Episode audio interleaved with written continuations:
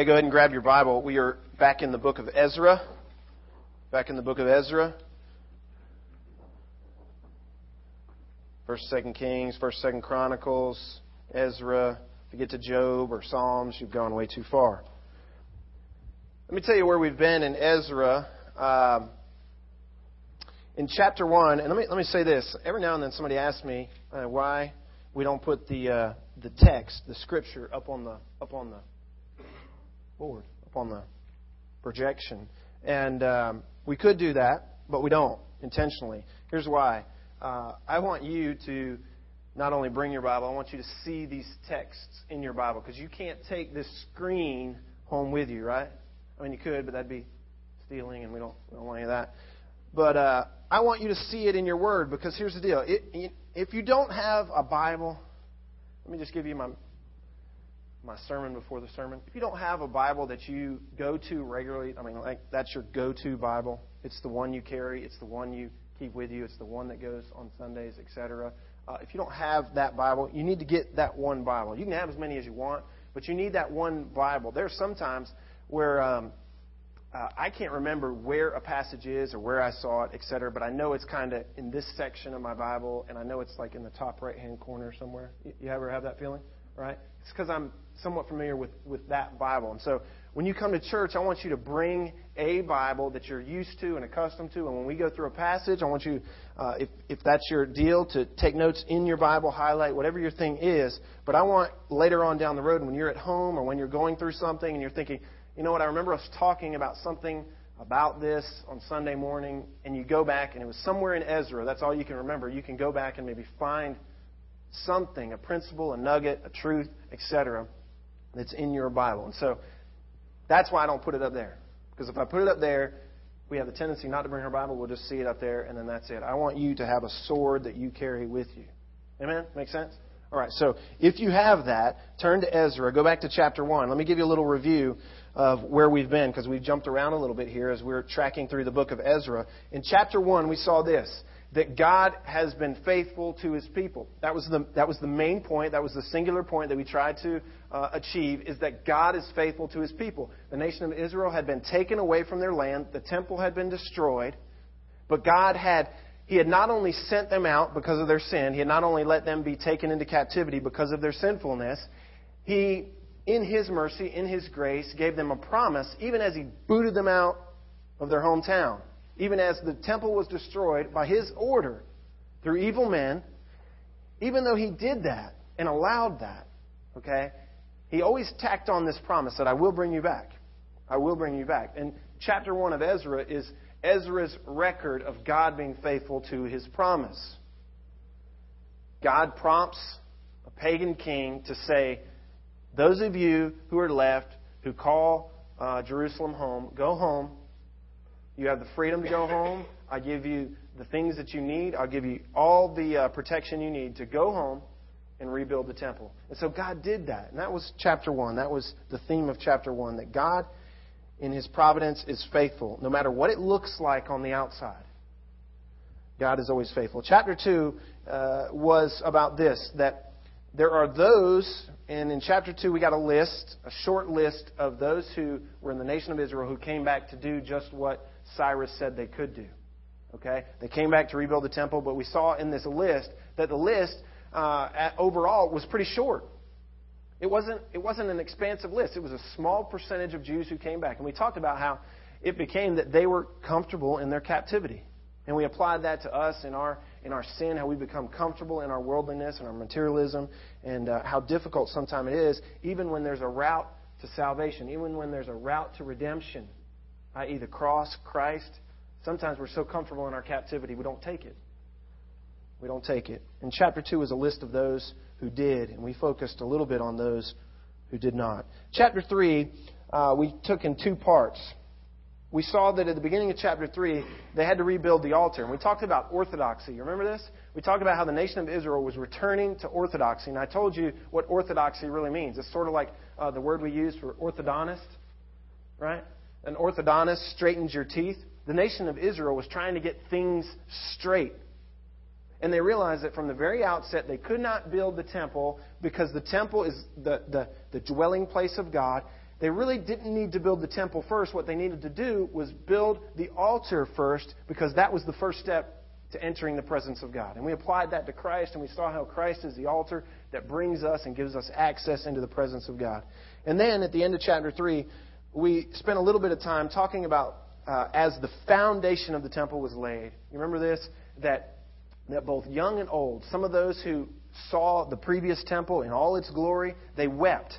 They wept because the new temple, the foundation, they could see that it wasn't going to be anywhere near what the new temple was or what the old temple was. They, they saw, and, and it made them sad.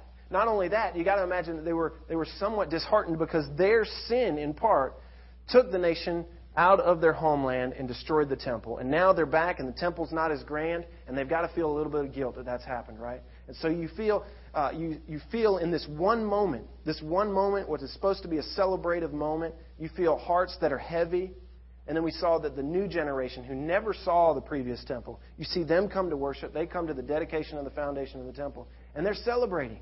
Their hands raised, smiles on their faces. Uh, they're, they're, they're excited. At the same time, hearts are heavy, hearts are excited. And we applied that a little bit about how we come to worship and that not all of us come to worship with the same attitudes. Not all of us come to worship happy. Not all of us come downtrodden. But we all come. We all come. Um, then we were in chapter 4, and here's where we've been for the last several weeks, except for last week, and Elder Radley shared with us out of Revelation. And uh, if you missed that, you'll want to listen to it online. He did a great job there. Uh, but before that, we were in Ezra 4. Ezra 4, you remember at the beginning, was this story where the nation of Israel, as they come back, they find that the inhabitants of the land have been worshiping uh, not only their God, but they've been worshiping a myriad of gods. Whatever God would bless them, essentially, they would worship. All right? And as they begin to rebuild the temple, the inhabitants of the land come to the nation of Israel and say, Hey, we're just like you. Why don't you let us help you build the temple? Because we've been worshiping your God even while you guys were gone. Now, they failed to mention in that that they'd been worshiping, worshiping not only Jehovah, but they'd been worshiping any other God that they thought might be a blessing to them. And so they had this eclectic worship, if you will. And Israel recognized that, and they said, No, we can't, we can't mix that way. We, can't, we don't have the commonality that you think we have. So we saw that we can't let sin get into the church, specifically by way of mixing with alternate religions. That was part of our application. And you know, Satan's first plan of attack is always to find that crack, isn't it? It's always to find that crack where he could come in and work from the inside out. And that was the danger for the nation of Israel that these false religions, this error, would enter into the temple, and it wouldn't just be a place for the dwelling of Jehovah, it would be a place for the dwelling of all the other idols that these people were worshiping. So Israel drew a line in the sand.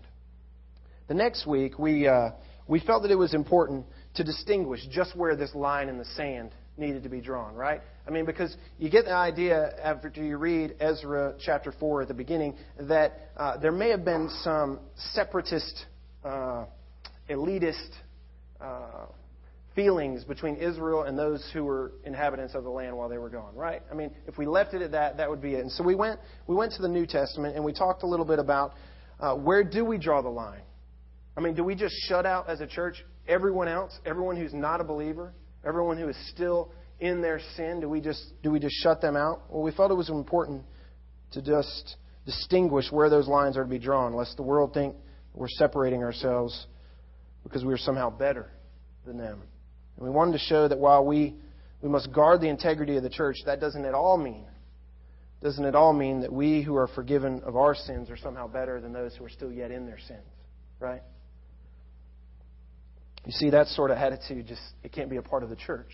It can't be a part of what God's doing here, certainly. And you remember that we talked about this, that we are not only guarding the glory of God as we guard the purity of the church, we're not only guarding the glory, glory of God, we're not only guarding the reputation of the church by this separation from sin and error, these lines we draw in the sand, but we're guarding the purity of the message itself we're guarding the purity of the message itself, and that is to the direct benefit of sinful humanity.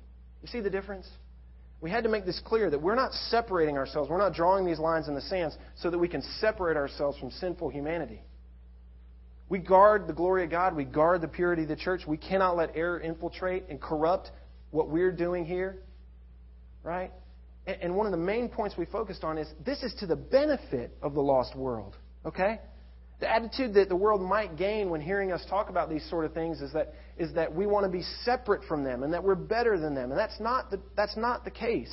What we're saying is, listen, we're guarding the purity of this message. We're not going to let it mix with every other philosophy of man that is in the world. Why? Because this message is the one you need. It's your only hope. If we do love the world, what do we do? We have to guard the glory of God. We have to guard the reputation of the church. We have to guard the message itself. We cannot let it be corrupted or it becomes of, of no use to the lost world that we're not trying to disconnect from. We're trying to protect the message for them. You get that? And we saw that. We, we went to 2 Corinthians 6, and that helped us to, to see the difference there. We looked at the context of Paul's writings, that he, he became all things to all men. He certainly was not a separatist.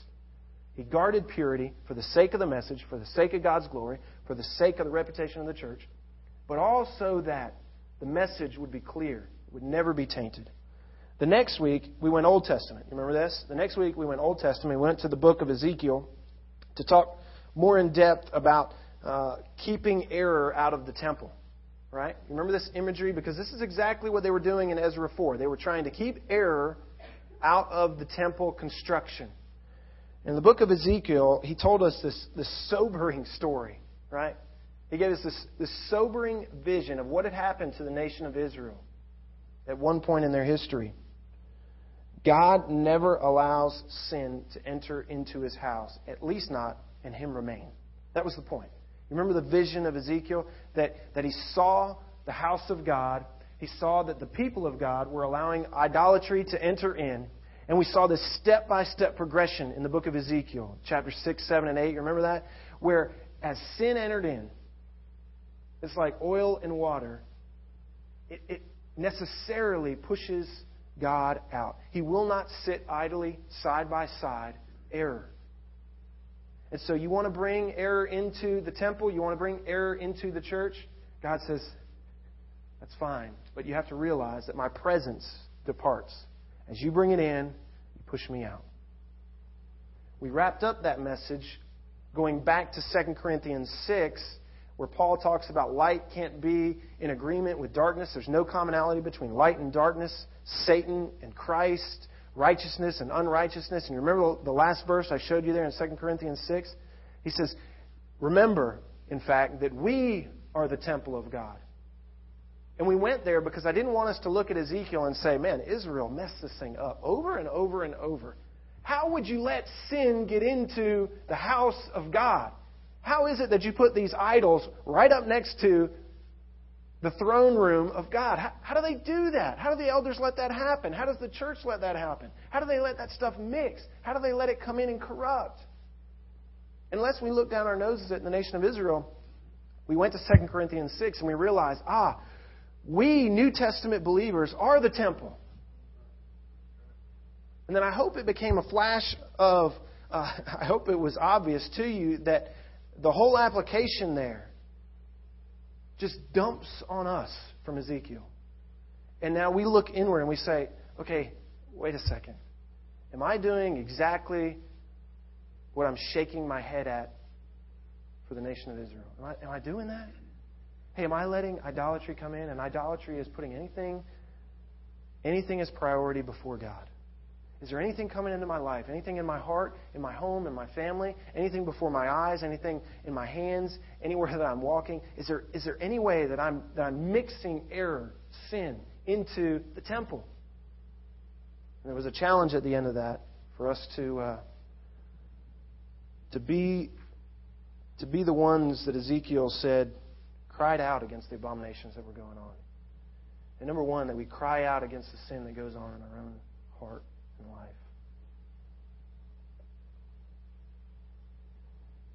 You know, this would have happened in Ezra 4.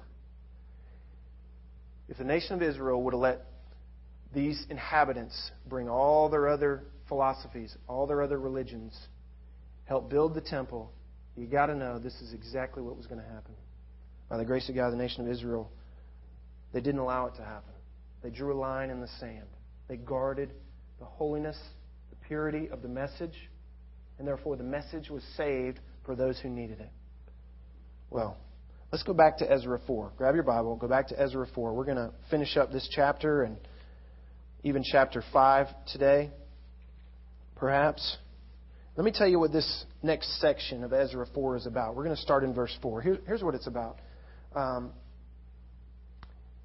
there are military tactics that are standard, right? There are military tactics that are standard. Here's, here's a phrase that I've always remembered. I don't know if it's from the Marines or where it's from. It may be a, maybe a phrase from, from all military.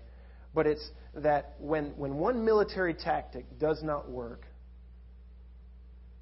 the, the war cry, if you will, is adapt and overcome. Adapt and overcome. This next section is, is about that. It's about adapting and overcoming. Adapting and overcoming. They do this in military, right? That when one philosophy, one tactic, one strategy doesn't work, we find another one, right? We find the one that works. We do this in business and sales, right?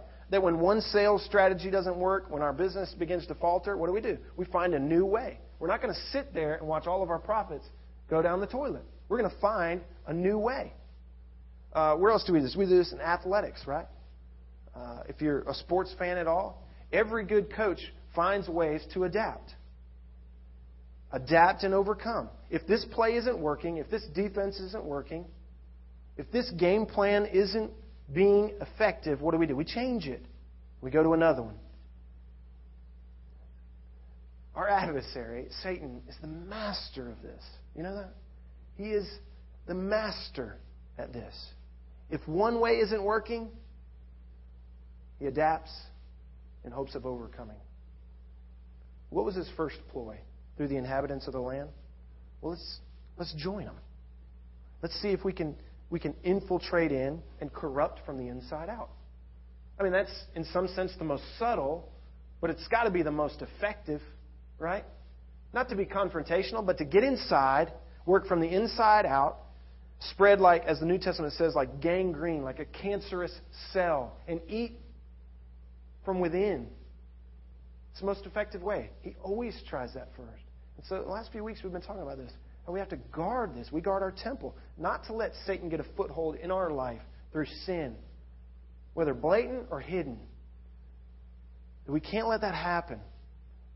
Because that cancer of sin eats from the inside out, and it, will it'll eventually corrupt the whole body. You see, but that didn't work, did it? It didn't work. The nation of Israel uh, by the grace of God, drew that line in the sand and said, No, we're not going to let that happen. That's exactly what got us into this mess before. We're going to do things God's way. We're going to be orthodox in this. We're going to build God's temple the way He said to build it. We're not going to let anyone else bring their false gods and their error in to set them up next to our one true God. And they drew that line. And you know what? You know what? Those who were against Israel, and you got to understand that Satan's kind of behind all this, right? You know what the next play was? In Satan's playbook? You know what the next tactic was? They said, well, I'll just, I'll just adapt. I'll adapt and I'll attempt to overcome in another way. That's what this next section is about. Let me show you a few verses. I'm not going to read them all, but I want you to see the basic storyline here because here's what happens. When Israel draws a line in the sand and they say, no, you're not going to work from the inside out. We're not going to be that dull to let you in the house of God. We know what happens. We know Ezekiel. We're not going to let that happen. Well, they say, okay. And their teeth come out. And the attacks now are not going to be so subtle. Instead of joining and corrupting, they're going to bring down the hammer on the nation of Israel. And does this happen? Does this happen to us? Does Satan choose this path as well? When we fight the good fight from within and we say, no, You're not getting in.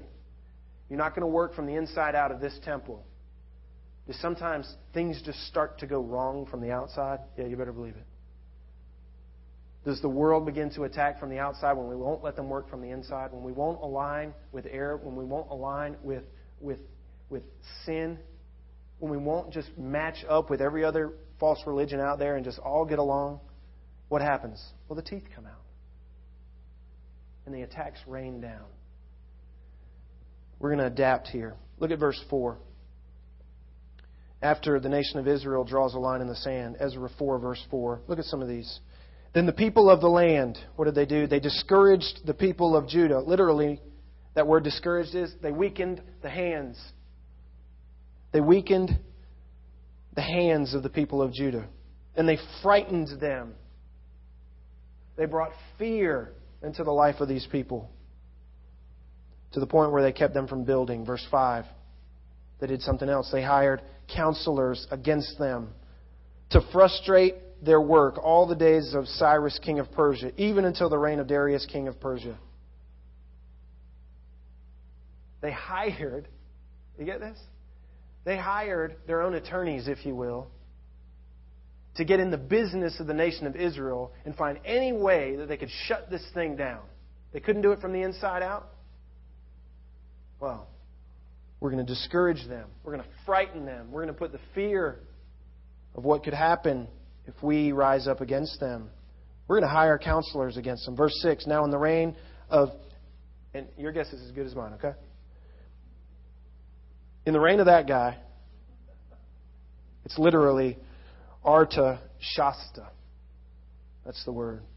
In the beginning of his reign, they wrote an accusation against the inhabitants of Judah and Jerusalem. Here's what they did they frightened them, they threatened them, they hired counselors against them, they had people dig up all the political dirt that they could and send it by way of email, fax, whatever they got, to the king and say, Look, listen, look what's going on here.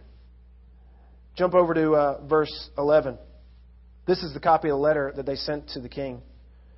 Your servants, king, See how they put themselves in the good light of the powers that be? This always happens, doesn't it? We are your servants, the men of the region beyond the river. And now, let it be known to the king, like they're doing the king a favor here. You get the tone of this letter? Let it be known to the king that the Jews who came up from you have come to us at Jerusalem. They are rebuilding the rebellious city. Accusations. The evil city and are finishing the walls and repairing the foundations. Let me just give you a little side here. I told you as we first started the book of Ezra that Ezra is uh, one of the most difficult chronological stories that we can tell in the Old Testament. Ezra and Nehemiah are in the Old Testament technically one book. They were they were one book uh, in the Jewish canon. And the chronology of all this, if you're following this, and some of you are saying, I don't even know what you're talking about, dude. That's okay. But for those of you who are saying, Daryl, this isn't, this isn't even the same time period. Let me just say this Ezra is packing in here a lot of accounts of oppression upon the nation of Israel. And this, as we're talking about the walls, that's going to be a time back, uh, further ahead in Nehemiah. Here's what Ezra is doing he's going to give you information on top of information, accusation on top of accusation, because his point is look how the adversary will adapt. Look how he will attack if you won't let him from the inside. Okay? So don't worry about the chronology. Get the point here. The point is, they were under heavy attack now. All right, go back here. Verse 12. Let it be known to the king that the Jews who came up from you have come to us at Jerusalem. They are rebuilding the rebellious and evil city and are finishing the walls and repairing the foundations. Now let it be known to the king. It's kind of a threat to the government here. A subtle threat that if that city is rebuilt and the walls are finished, they will not even pay tribute. They're not going to pay their taxes. You need to take notice of this, King. Don't you just love these kind of these kind of people right here? They're not going to pay tribute. They're not going to pay custom or toll, and it will damage the revenue of the kings. And that's one thing that a pagan king is not going to put up with, right? Accusations. Verse 14. Now, because we are in the service of the palace, catch this? Because we're here to fully serve you, King. I mean, only thing that we are concerned about is you.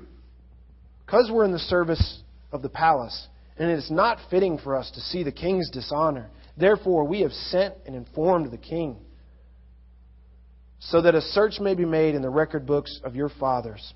And here's what Here's what we think you'll find. You'll discover in the record books and learn that the city is a rebellious city, historically rebellious, and damaging to kings and provinces, and that they have incited revolt. It's getting more serious here. They're not only, not only just not paying taxes, they're revolting, supposedly. They've incited revolt within it in past days. Therefore, the city was laid waste. That's why we got rid of them to begin with, King. We inform the king that if the city is rebuilt and the walls finished, as a result, you will have no possession in the province beyond the river. What a subtle threat to the king there. It's a good thing he's got these people on his side. You see the difference? You see the, you see the adaptation? You won't let us in? You're going to draw that line in the sand? You're going to guard the holiness of the temple? That's fine. That's fine. Ezra's first words in Ezra chapter 4, you remember this? Now, when the enemies of Judah, and at the beginning of chapter 4, we don't really realize why they're enemies. Ezra, the storyteller, when he's writing the story, he gives us a glimpse and he says, Look, these guys are enemies, so don't be surprised when Israel shuts the door on their help. And he completes the chapter by telling us listen, this is why they're enemies. Their life shows it, their sinfulness shows it, their corruption shows it. Their accusations are against the nation. That's why I call them enemies. And so when you won't let them in, when you draw the line, when there's holiness in the temple, and when the, when the leaders of the temple stand for that purity, here's what we have to understand Satan's not just going to go away. Those who are against, those who are against God's people, don't just walk away. Let me give you, uh, let me give you five, five things we can learn from this story. Okay? You may want to write these down, jot them in your book, in your Bible. Number one, and this is what we've been talking about. Number one, Satan won't stop. Okay? I hope this has become obvious to you. I hope this has uh, become obvious not just from this passage of Scripture, but by your experience as a believer. Right? This should be resonating with you right now. If you've been a believer for very long at all, you got to understand, you've got to have found out already that Satan, the adversary, will not stop. Just because we shut one door on him, just because we hold the line in one area of our life, maybe we hold the line, we guard our personal purity, maybe we guard our personal purity in just one area even, you got to know he's trying to slip in another. And he'll hammer away at that. He'll work constantly at getting inside if he can and corrupting from the inside out. And if that's not working, you know what? He'll send some troops for a sneak attack, maybe. He'll send some troops around to come from behind and attack. He'll catch us in a crossfire if he needs to. Now, let me say this. All the while, he's going to continue to try and slip in that front door. Don't, don't forget that. When you think you've got this holiness of guarding your temple nailed down, you got to believe that even though he's attacking maybe more blatantly, maybe things are going horribly wrong in your life right now, and you're saying, What in the world? Where is this coming from? And you feel like you've got this holiness thing down, you feel like you've got this purity thing down.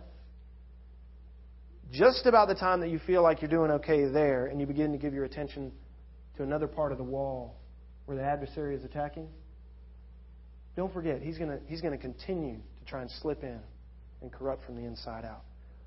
Remember, Satan will not stop. He's a master of adapting and overcoming. He's a crafty one, Scripture says. I remember my pastor growing up, and I never forgot this picture, this imagery of Satan. Maybe you can think about it this way. He says, Satan doesn't always come wearing a business suit. Satan doesn't always come wearing a business suit. I'm sorry, I messed it all up. Our, our picture of Satan is that he comes, you know, with horns and he's red and his beady eyes, etc., and he's got his little pitchfork. That's our picture of how Satan comes. Pastor would say he doesn't always he doesn't just come like that. Sometimes he does come in just a business suit. Maybe he comes dressed nicely. He, he comes dressed not how you would expect. Makes sense? You see you see the difference? We think he's going to come and it's going to be obvious and blatant, and we're going to be able to hold up our shield and fight him off. Sometimes he comes inconspicuously. All right, so he won't stop, number one. Number two, opposition is to be expected. Again, I hope this is obvious to you. I hope you know this. Let me just remind you Opposition for a Christian is to be expected. We are not immune to opposition. In fact, persecution in Scripture is promised to the church. Persecution is promised. I'm not going to spend a lot of time here, but there, were, there are those who would have you believe that once you become a Christian, things are supposed to start going perfectly. Right? Your health, your finances, your career, uh, your friends, your family, uh, all that should all necessarily improve. And in fact, Scripture tells us that for a myriad of reasons, that's not the case. In fact, we're supposed to expect opposition. Number three, let me give you a word of caution here. Although we're to expect opposition, um, how can I say this gently? Don't be an idiot and call it persecution because of your Christianity. Can I just be that direct right here? Because this happens all the time. Because we're Christians, uh, we label everything that happens bad to us as persecution. I'm being persecuted because of my Christianity. When the truth is, you've just been a jerk in the office. When the truth is, you've just been a jerk at home. When the truth is, your sin that you've let rise up again has gotten you into the situation you're in. Listen to this verse. Um, 1 Peter 4.15 says, Make sure that none of you suffers as a murderer. In the context of 1 Peter, let me tell you this. In the context of 1 Peter is, we're going to suffer. Persecution is going to come. Opposition is going to come. That's the context. But then he adds this caveat. And it is so needed. I'm glad it's in Scripture. Make sure that none of you suffers as a murderer or a thief or an evildoer or a troublesome meddler. Therefore, those who suffer according to the will of God shall entrust their souls to a faithful Creator in doing what is right. So don't, when you get yourself into a bad situation because of your sin or you've just been a jerk, okay, in whatever part of your life, whatever relationship, don't just automatically wave the flag of persecution because I'm a Christian, okay? Just because you're being persecuted doesn't mean you're being persecuted for the right reasons. Always keep yourself in check right there. Number four. Number four, and this is related. If you aren't ever, if you aren't ever at odds with the world because of your Christianity, uh, something perhaps is wrong. Let me say that again. If you aren't ever at odds with this world, darkness, as it's categorized in Scripture. You're categorized as light. If you aren't ever at odds with this world, because of your Christianity, again, I give you that, remind you of that caveat. Don't be a murderer, an evildoer, a troublesome meddler, Peter says. Not because of those things, all right? But if you aren't ever at odds with the world for your Christianity, something's wrong. Jonathan Edwards put it this way. He tells a story uh, in his biography uh, of one time he was uh, he was riding his horse late at night. He had been he had been uh, doing kingdom work all day, and he was riding his horse home late at night. And all of a sudden, it hit him. Not literally, but it came to him. He, he realized that nobody nobody had been at odds with him all day long because of his Christianity. He realized he hadn't been persecuted in days. That's kind of an odd thought, isn't it? Listen, this, this guy was kind of a, an odd Christian in the sense that he, he thought about these things. Here's what he knew he knew that opposition was to be expected. He knew that if he stood for the light in a world of darkness, that opposition necessarily will come. And when it's not coming, here's what he knew I better check my life. Am I displaying the light or am I, am I covering it with a basket? Is, is my light hidden in some way that I'm not in direct opposition to the world because of my Christianity at some point? Here's what he did. He said, I got off my horse and I fell to my knees. And he said, I asked for God's forgiveness, that my life was not an offense to the darkness. All right. Number five. This is the last one. Be careful not to build your understanding of God be careful not to build your understanding of God simply on your circumstances. It would have been very easy for the nation of Israel right here For those few, those proud, those diligent souls who left everything that they had come to know as home in captivity, packed up and went back to a, to a desolate land, to a temple that had been destroyed at the word of a pagan king, for those men and women who were obedient to God as He directed them home. And they get there and they begin to rebuild. They start the altar, they lay the foundation, and then these inhabitants come and they say, Hey, let us help you.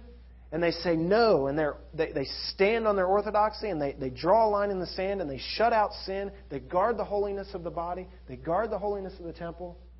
They're standing firm, right? They're doing all the right things, it seems. And now the hammer falls. And the inhabitants turn on them. The government gets involved. Everything starts to go horribly wrong. You got to imagine that they had the tendency, there was some inkling inside of at least a few of them that wanted to look up and say, What? What's going on? I thought we were supposed to be back here. I thought we were supposed to do this. I thought this was what we were supposed to do, God. I thought we were being obedient. See, you cannot allow your circumstances to always dictate your doctrine of God. That's the point. Okay? If anybody could have looked at God and said, God, what's going on? They should have done it, right? They should have done it.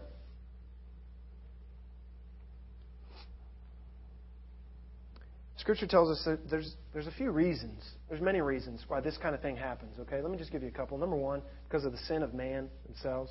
I mean, they should have expected this opposition just because of the sinfulness of the community, right? And so you can't blame God because of the sinfulness of man. They're only doing what they do. We're sinners, we sin. That's one reason they should have expected it. Number two, uh, God's plans, listen, and I, I'm not going to spend a whole lot of time on this, but God's plans often include both the black and white keys of the piano. That makes sense? You can't just play the, the big white keys on a piano and make beautiful music. Someone who knows how to play the piano well mixes in every now and then the black keys, those dull notes to make the music beautiful. Think about it this way. If you look at the back of a, of a beautiful tapestry, it never looks as good as the front, right? The back of a tapestry never looks as beautiful as the front. But if you flip that thing over, you, you get a picture, you get a beautiful image, and you're like, wow. If you flip it over, you see what went into making it. And you got, you got black thread, you got gray thread, you got all kinds of different threads, and it's all a mess back there. But you got to know that that's kind of what goes into making the beauty of the picture overall. Scripture would have us believe and have us to know that the truth is that, that the bad and the good and the ugly all mix together as God is painting us on a portrait to display His glory. Does that make sense? There is a. Um, there's a tree, an evergreen tree, in uh, Yellowstone Park, and uh, it's called the uh,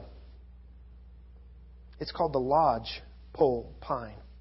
And these trees uh, grow very high. They live a very very long time. Uh, there's something unique about them. Their pine cones are said to remain on the tree for years and years and years and years. Okay, and that's odd for a pine tree. If you ever lived around pine trees, those things are falling off all the time, right? But the, uh, but the lodgepole pine, they stay on for years, literally. And when they do fall off, if they fall off before the tree falls down, uh, they still don't open up because when a pine cone falls, it opens up and it seeds, and I don't know exactly how it all works, but the pine cone has to open up, and that's how a new pine tree grows, right? But the lodgepole pine, that's not how it works.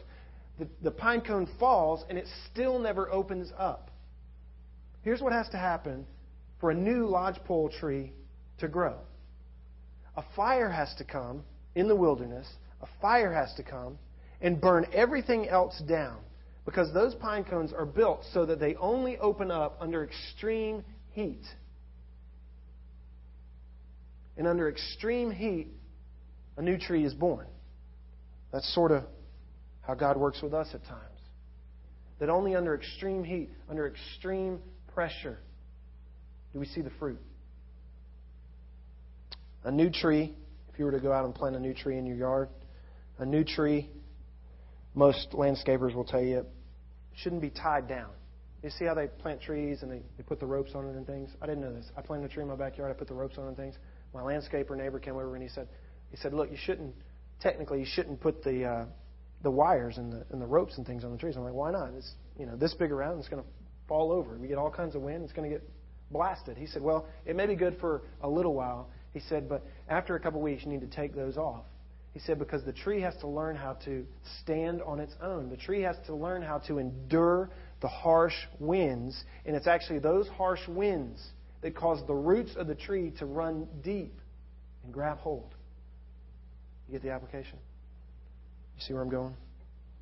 Spurgeon said this I dare say that the greatest earthly blessing that God can give any of us is health, with the exception of sickness. Did you catch that? The greatest earthly blessing that God could ever give any one of us is health. Well, except that of sickness. I heard someone say one time after a long bout of illness and tragedy, tragedy in their family, as they came out of that illness and out of the tragedy upon tragedy upon tragedy, and uh, we spoke about the hard things they had learned he said this I've learned things that I didn't even know I needed to learn. I've learned things I didn't even I didn't even know God wanted to teach me. And if the storms don't come, if the oppression doesn't come, then those lessons do not come. If you ever get an opportunity to sit with someone who's who's who's up in their age, who's nearing the top end of their life, and you were to ask them, what are some of the most important lessons you've ever learned? What are some of the what are some of those those pivotal moments in your life?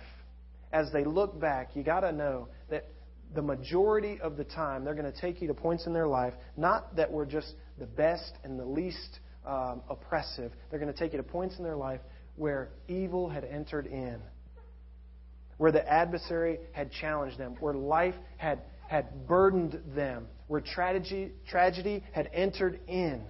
Those are the times that, as looking, at, looking back on life, they say, you know, that's, that's where I really grew.